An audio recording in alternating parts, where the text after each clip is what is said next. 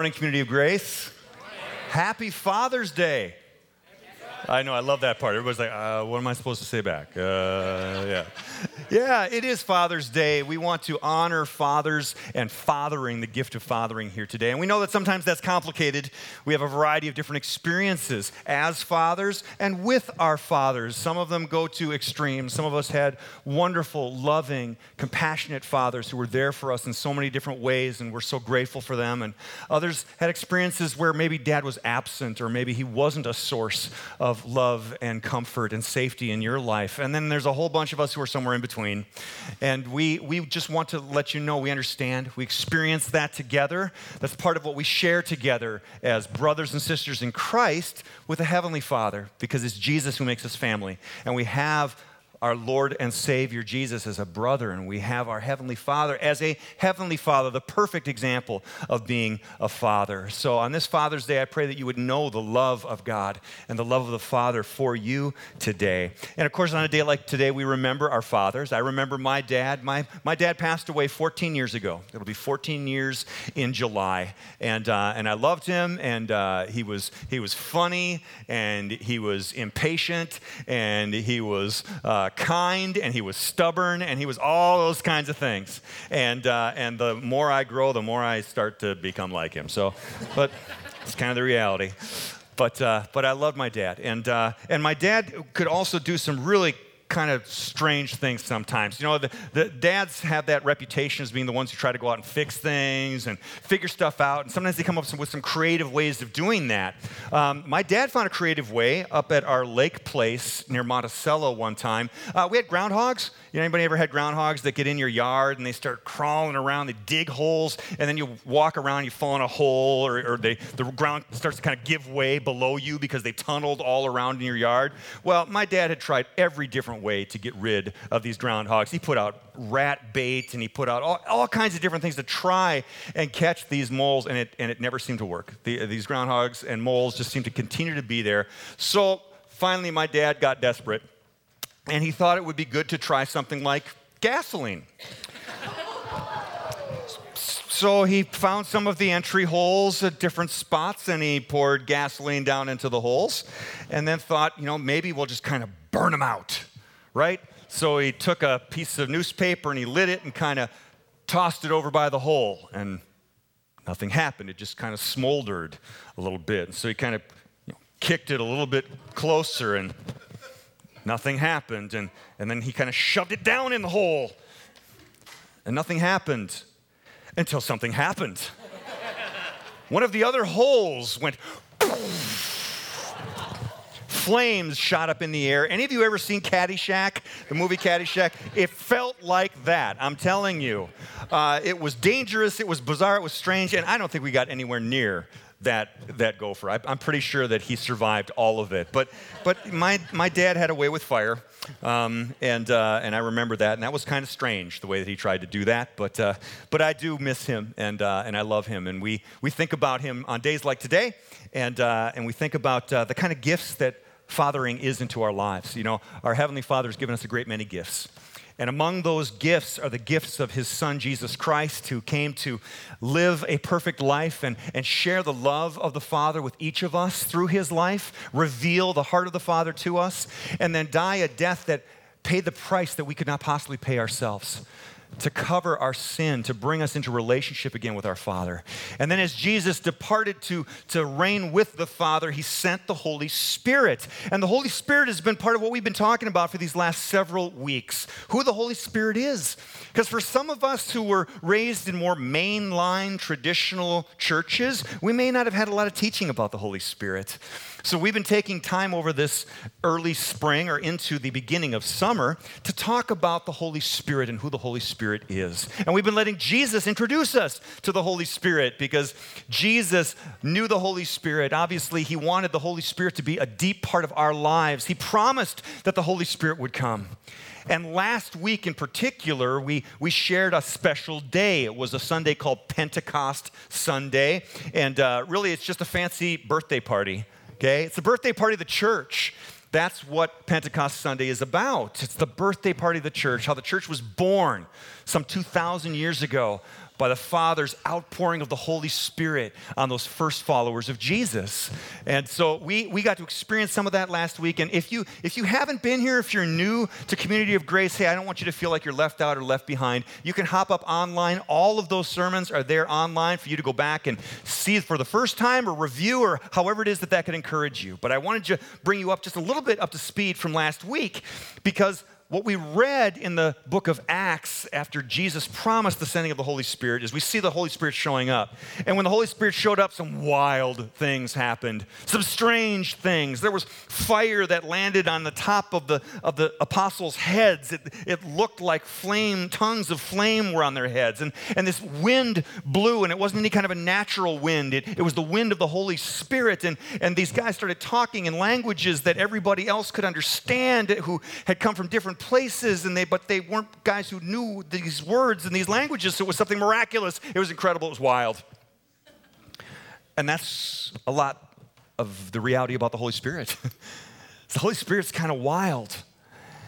And we want to keep learning about the Holy Spirit, because the Holy Spirit is also exactly what we need to live as followers of Jesus. Whether we know it or not, the Holy Spirit is what draws us to Jesus, what brings us into that relationship with Jesus. So we want more and more of the Holy Spirit's work in our lives, because that's what Jesus wants for us. And I tell you what, I want whatever Jesus wants.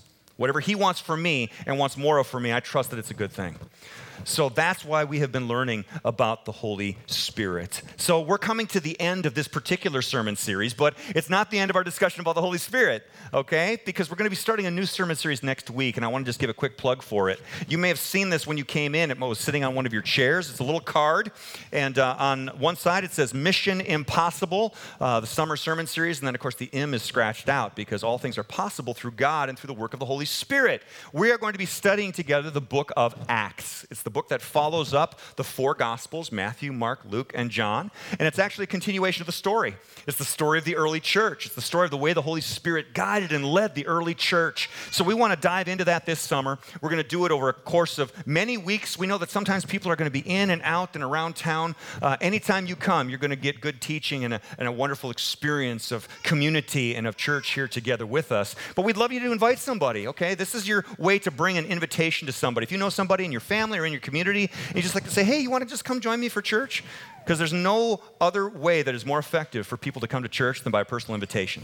So use this as an invite. Say, hey, you want to come learn a little bit about this with me? Come hang out. We'll we'll have some uh, dinner afterwards or whatever it might be. Just use that as a way to do that as we go into next week. So today, as we're wrapping up our sermon series, uh, That's the Spirit, we want to look at one more place where Jesus introduces the Holy Spirit and tells us something very specific about the way in which the Holy Spirit works, a way that actually corrects some of the misbeliefs about the way that the Holy Spirit works. And to do that, we have to open up our Bibles today to the book of John, the Gospel according to John. If you brought your own Bibles with, that's wonderful. If you need a Bible, the uh, ushers are there at the ends of the row. They're happy to put a Bible into your hand that you can use to follow along.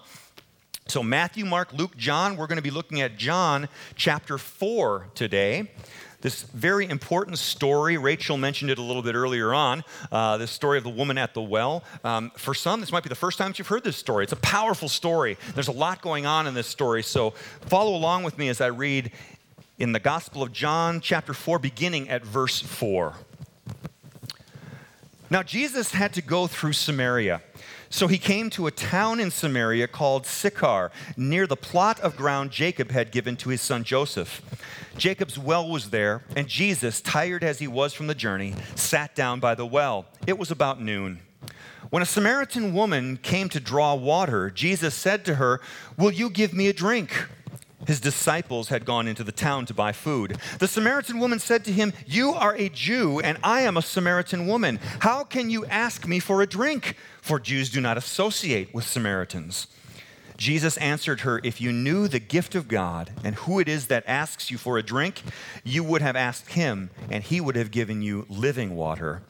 "Sir," the woman said, "you have nothing to draw with, and the well is deep. Where can you get this living water? Are you greater than our father Jacob, who gave us this well and drank from it himself, as also did his sons and his livestock?" Jesus answered, "Everyone who drinks this water will be thirsty again. But whoever drinks the water I give them will never thirst. Indeed, the water I give them will become in them a spring of water welling up to eternal life." The woman said to him, "Sir, give me this water so that I won't get thirsty and have to keep coming here to draw water."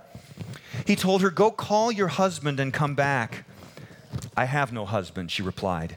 Jesus said to her, "You are right when you say you have no husband. The fact is you have had five husbands, and the man you now have is not your husband. What you have just said is quite true." "Sir," the woman said, "I can see that you are a prophet. Our ancestors worshipped on this mountain, but you Jews claim that the place where we must worship is in Jerusalem." "Woman," Jesus replied, "believe me, a time is coming when you will worship the Father neither on this mountain nor in Jerusalem. You Samaritans worship what you do not know. We worship what we do know, for salvation is from the Jews. Yet a time is coming and has now come when the true worshipers will worship the Father in the Spirit and in truth, for they are the kind of worshipers the Father seeks. God is Spirit, and his worshipers must worship in the Spirit and in truth." An amazing story here of an incredible encounter that's got layers upon layers of meaning within it. It's so rich. And today I'm just going to focus on a really small part of it. It's actually towards the end of this interaction. You see, Jesus is out talking to this Samaritan woman, which would have been radical enough to begin with. She was a Samaritan, and Samaritans and Jews didn't mix together. And men and women, unless they were husband and wife, didn't interact together in public, especially alone like this. So Jesus is breaking all these rules and just having this conversation with this woman. And as he begins to have this conversation and goes along talking about living water and, and the gift that he comes to bring, he also starts to probe rather deep into this woman's personal life. And at that point, this woman does what so many of us would do under similar circumstances when somebody's probing and kind of getting a little bit too close to the center. She changes the subject. She changes the subject. She starts to talk about worship, and in particular, something that today we would call the worship wars. Has anybody ever heard that term before? The worship wars? Yeah, if you haven't, praise God, I'm so thankful that you haven't. But let me introduce you to them. The worship wars are basically this. I have a way and a style and a form in which I like to worship, and any other way is the wrong way. And you should worship the way I worship and not the way that you worship. That's the worship wars in a nutshell. It can be around contemporary worship or traditional worship or high worship or low worship or sideways worship or indoor worship or outdoor worship, whatever kind of worship it is. We find reasons and have always found reasons to argue with each other about worship. And the subject is being brought up right here. You Jews think that everyone must worship in Jerusalem. We Samaritans have our own mountain to worship on, and we're not giving it up. You know what? In my experience, Jesus would probably say the same thing today that he said to that woman back then. Jesus would address these realities about worship the same way he did there, which is to say this: we spend way too much time focusing on the externals of worship instead of the internals of worship. Way too much time discussing our opinions about forms and our preferences about the way I like worship that's better than the way you like worship. And it started then, and it's been continuing on all the way up to today. And we've externalized those things. The, the important stuff that we spend way too much time focusing on is on the externals. Let me give you some examples of that. Oh, you know, today the music was just too loud. Or the music was just too soft. And it'd be in the same service from two different people. Oh, the seat that I'm sitting in is just so uncomfortable. And by the way, I came in today and somebody else was sitting in my seat. I can't worship now. Oh, the pastor's sermon was way too long today. Oh, the pastor, he just, he wasn't dressed properly for worship today. Oh, they didn't sing my favorite song in worship today. Oh, we didn't say the Lord's Prayer or the Apostles' Creed, and it just isn't worship unless we do those things. These are all externals. All externals. Those are negative examples, but you know what? We also have some positive examples that still help us miss the point. Like this. Oh, the choir. The choir sounded so wonderful today. That's what I have to have to worship. Or, oh, you know what? My favorite singer was up leading the worship today. Oh, it just isn't a worship service unless my favorite singer is leading worship. Or on and on and on. Oh, I enjoyed the guitars in the contemporary service. Or, oh boy, I really prefer listening to the organ in the traditional service. Whatever it is, they're all externals. And the more we focus on those, the more we miss the point of what worship is to be about. Now, it's totally understandable that we have opinions and preferences. We're human beings. To prefer something in and of itself is not wrong. Don't hear what I'm not saying. I'm not saying that because you prefer a particular style or form or type that that's wrong. What I am saying is when that becomes the focus of your worship and when you cannot worship without that form, you're putting your attention on the wrong thing. And Jesus shows us and answers this question very clearly about where and how we are to worship in a way that is pleasing to God our Father. And it's this: God is spirit, and those who worship him must worship him in the spirit and in truth. True worshipers will worship the Father in the spirit and in truth. And there Jesus lays down the definition for us. Now we got to unpack this a little bit. What is Jesus talking about? What does it mean to worship in the spirit and in truth? Well, let's start with talking about the spirit. Second Corinthians three seventeen has a verse that talks about the spirit, and it says this. It says, "The Lord is the spirit, and where the spirit of the Lord is, there is freedom." Freedom. Freedom is an important aspect of worship. It impacts so many different ways and so many different parts of our worship life. There is freedom in worship. Freedom. There's freedom to laugh or cry. And sometimes you may do both in the same service. Some people come into a worship service and they're carrying a heavy load. There might be a burden that's on their heart or on their mind, or they're just really weighed down by the trouble that's been going on in their life. And they come in and it's just a relief coming in here, and they feel the freedom to just express that deep emotion through tears. It's beautiful. It's wonderful. And it might be that same person or another person who comes in that same week and is filled with such joy, something that they just want to give honor and praise to God about, and they come in and their, their face is full of laughter and smiling, and they just want to express that to the Lord in laughter and in praise. There's freedom to do both.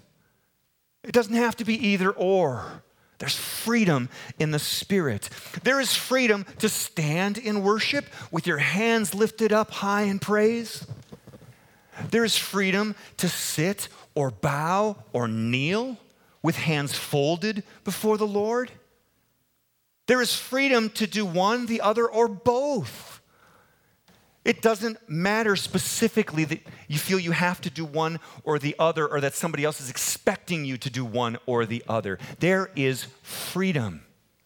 Freedom in the spirit. Freedom to applaud or to sway or dance, to shout or to be contemplative before the Lord. I know that we as Scandinavians and many of us as Lutherans or just Northern Europeans, sometimes the emotional side of it just gets a little bit. For some of us, the, the most comfortable way for us to worship is, is with our eyes closed and our hands folded quietly before the Lord. That's okay. It really is.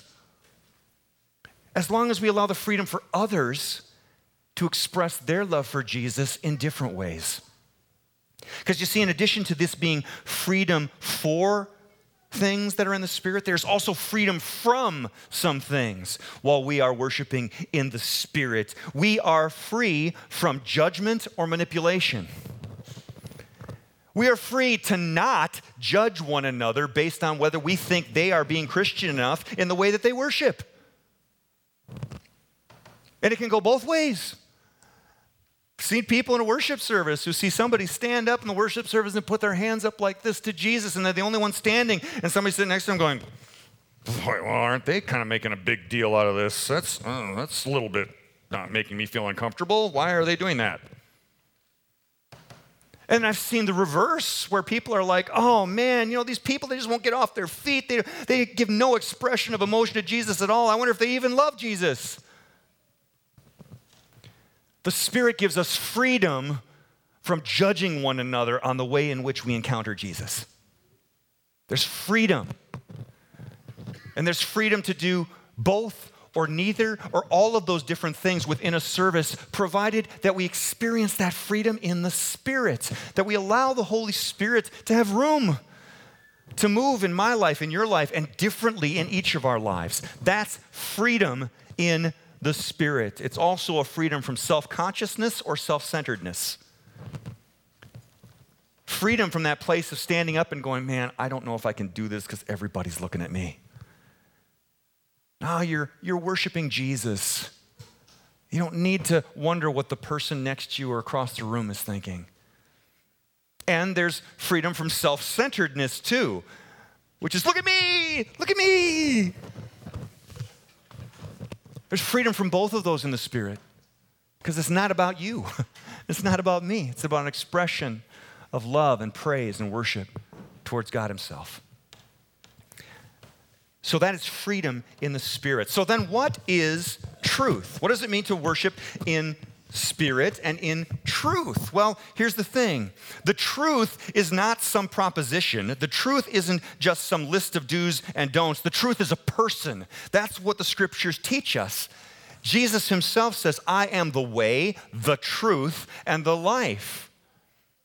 So when we say we worship in Spirit and in truth, it means we worship in the freedom of the Holy Spirit, focused on Jesus. Focused on Jesus.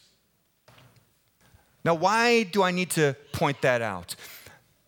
Friends, I'm, it hurts my heart to say, but there are plenty of churches, a number of them, who are gathering together in worship today, and the name of Jesus is never mentioned. They would rather talk about God in some kind of disembodied, distant way, because they're not comfortable using the language of Jesus, talking about the man, Jesus, the Savior, Jesus, Jesus the Christ, Jesus the Messiah, Jesus the Rescuer and Savior, Jesus of Nazareth, Jesus who really walked on the earth, really died on a cross, and really rose again after three days, that Jesus. And we should feel comfortable in the language of Jesus and letting our worship be focused on Him. Love you, Jesus. Thank you, Jesus. I need you, Jesus. Sometimes all those different places at the same time.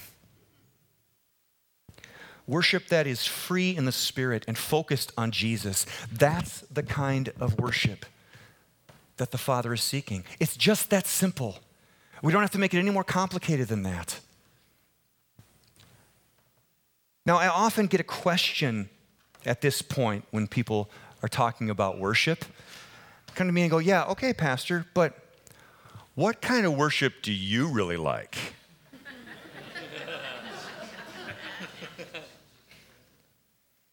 My response is, I like good worship. I like worship that is focused on Jesus and is free in the Spirit. And that can come in such a wide variety of ways. I was telling you a little bit about my dad earlier on in the service. You know, one of my best memories of my dad is the fact that we would sit in church on Sunday mornings. I was raised United Methodist, and uh, and that means that we had preachers who were preaching in robes, and we had some pieces of liturgy and, and songs that we sang that were repeated each Sunday, and you, you learned them and you memorized them, and you went, oh, wow, this is cool. This is something we get to all do together, and, and everybody knows how to experience this. And I learned it by sitting between my mom and dad and them exemplifying this for me. But something else I learned was how to sing harmony, because my dad would sit there and open up the hymn book, and we'd start into a song, and then I would start doing the melody, and then he would start singing the harmony. And I went, oh, well, that's kind of cool. How do you do that, Dad? Well, practice, learn it, just flip it around and I'll do the melody and now you do the harmony. And we do that to wonderful hymns like Beautiful Savior or Great is Thy Faithfulness. Beautiful, wonderful experiences that give me a rich, deep place of understanding worship. And then a few years later, I went down to the University of Minnesota with my sister and went to a service down there at a, a campus church called Christians in Action. And down there, I experienced an entirely different kind of worship. I walked in there and everybody was casual and it was mostly students. And, and as they were worshiping, these songs being strummed on a guitar and, and some of them had their hands raised up in the air like this. And, and others were, were bent on their knees before the Lord, crying out to God. And, and, and there was just this beautiful simplicity and passion. And one of the songs that they sang, I'll never forget, the first time that I was there, one of the songs they sang was a very simple song. Father, I adore you, lay my life before you, how I love you. A number of you know that same song, don't you? It was simple, it was beautiful. And it brought me into that place of experiencing Jesus in a different way, a place of freedom in the spirit, focused on Jesus. I treasure both when they are in the spirit and in truth. That's where I seek to always be in worship. And I don't have to try hard to do it. It's about letting go of some things, letting go of having to have all of my needs met or all of my preferences met in a service. Instead, just going, Jesus, it's about you. I want to worship you today. So what I'm going to do now is we're going to share together in a little bit of singing. We're going to have an extended time of worship, but before we do that, we're going to do something that we had the privilege of doing last service, and uh, the, the Holy Spirit just works in some incredible ways, because it was really cool to hear people from the traditional service come over and talk about what we shared together, because this is what we shared. We sang the song that I was just singing for you in a round. And I don't know if you're familiar with singing a song in a round, but it'll start and then somebody else will add their voice to it and then another person will add their voice to it. And we keep singing and there's a harmony that gets built as we go through it. And it's three verses of this simple song. Father, I adore you. Jesus, I adore you. And Spirit, I adore you. And we did two parts of it here. And then when it was not simulcast, but broadcast over in the sanctuary, the third part was added by Pastor Angie. Because the Spirit also brings unity. It brings unity. We got to experience that together. I'm so glad that we did that. I'm so glad the Holy Spirit encouraged us to do that. And now we're going to do it a little bit here together too, with my pastoral colleague and with Dan and with each of us singing. So I'm going to ask you to stand. And here's how we're going to do this. I'm going to ask this group here in the center to follow along singing with me. And then this side over here is going to follow along singing with Dan. And then this side over here is going to follow along singing with Pastor Angie. Yeah.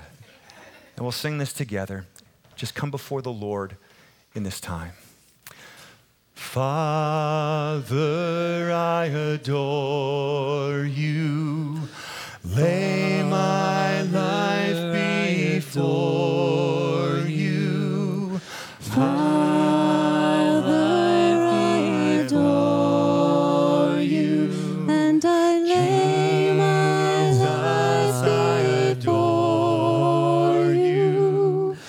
Lay my life before you. Jesus, I adore you, and I lay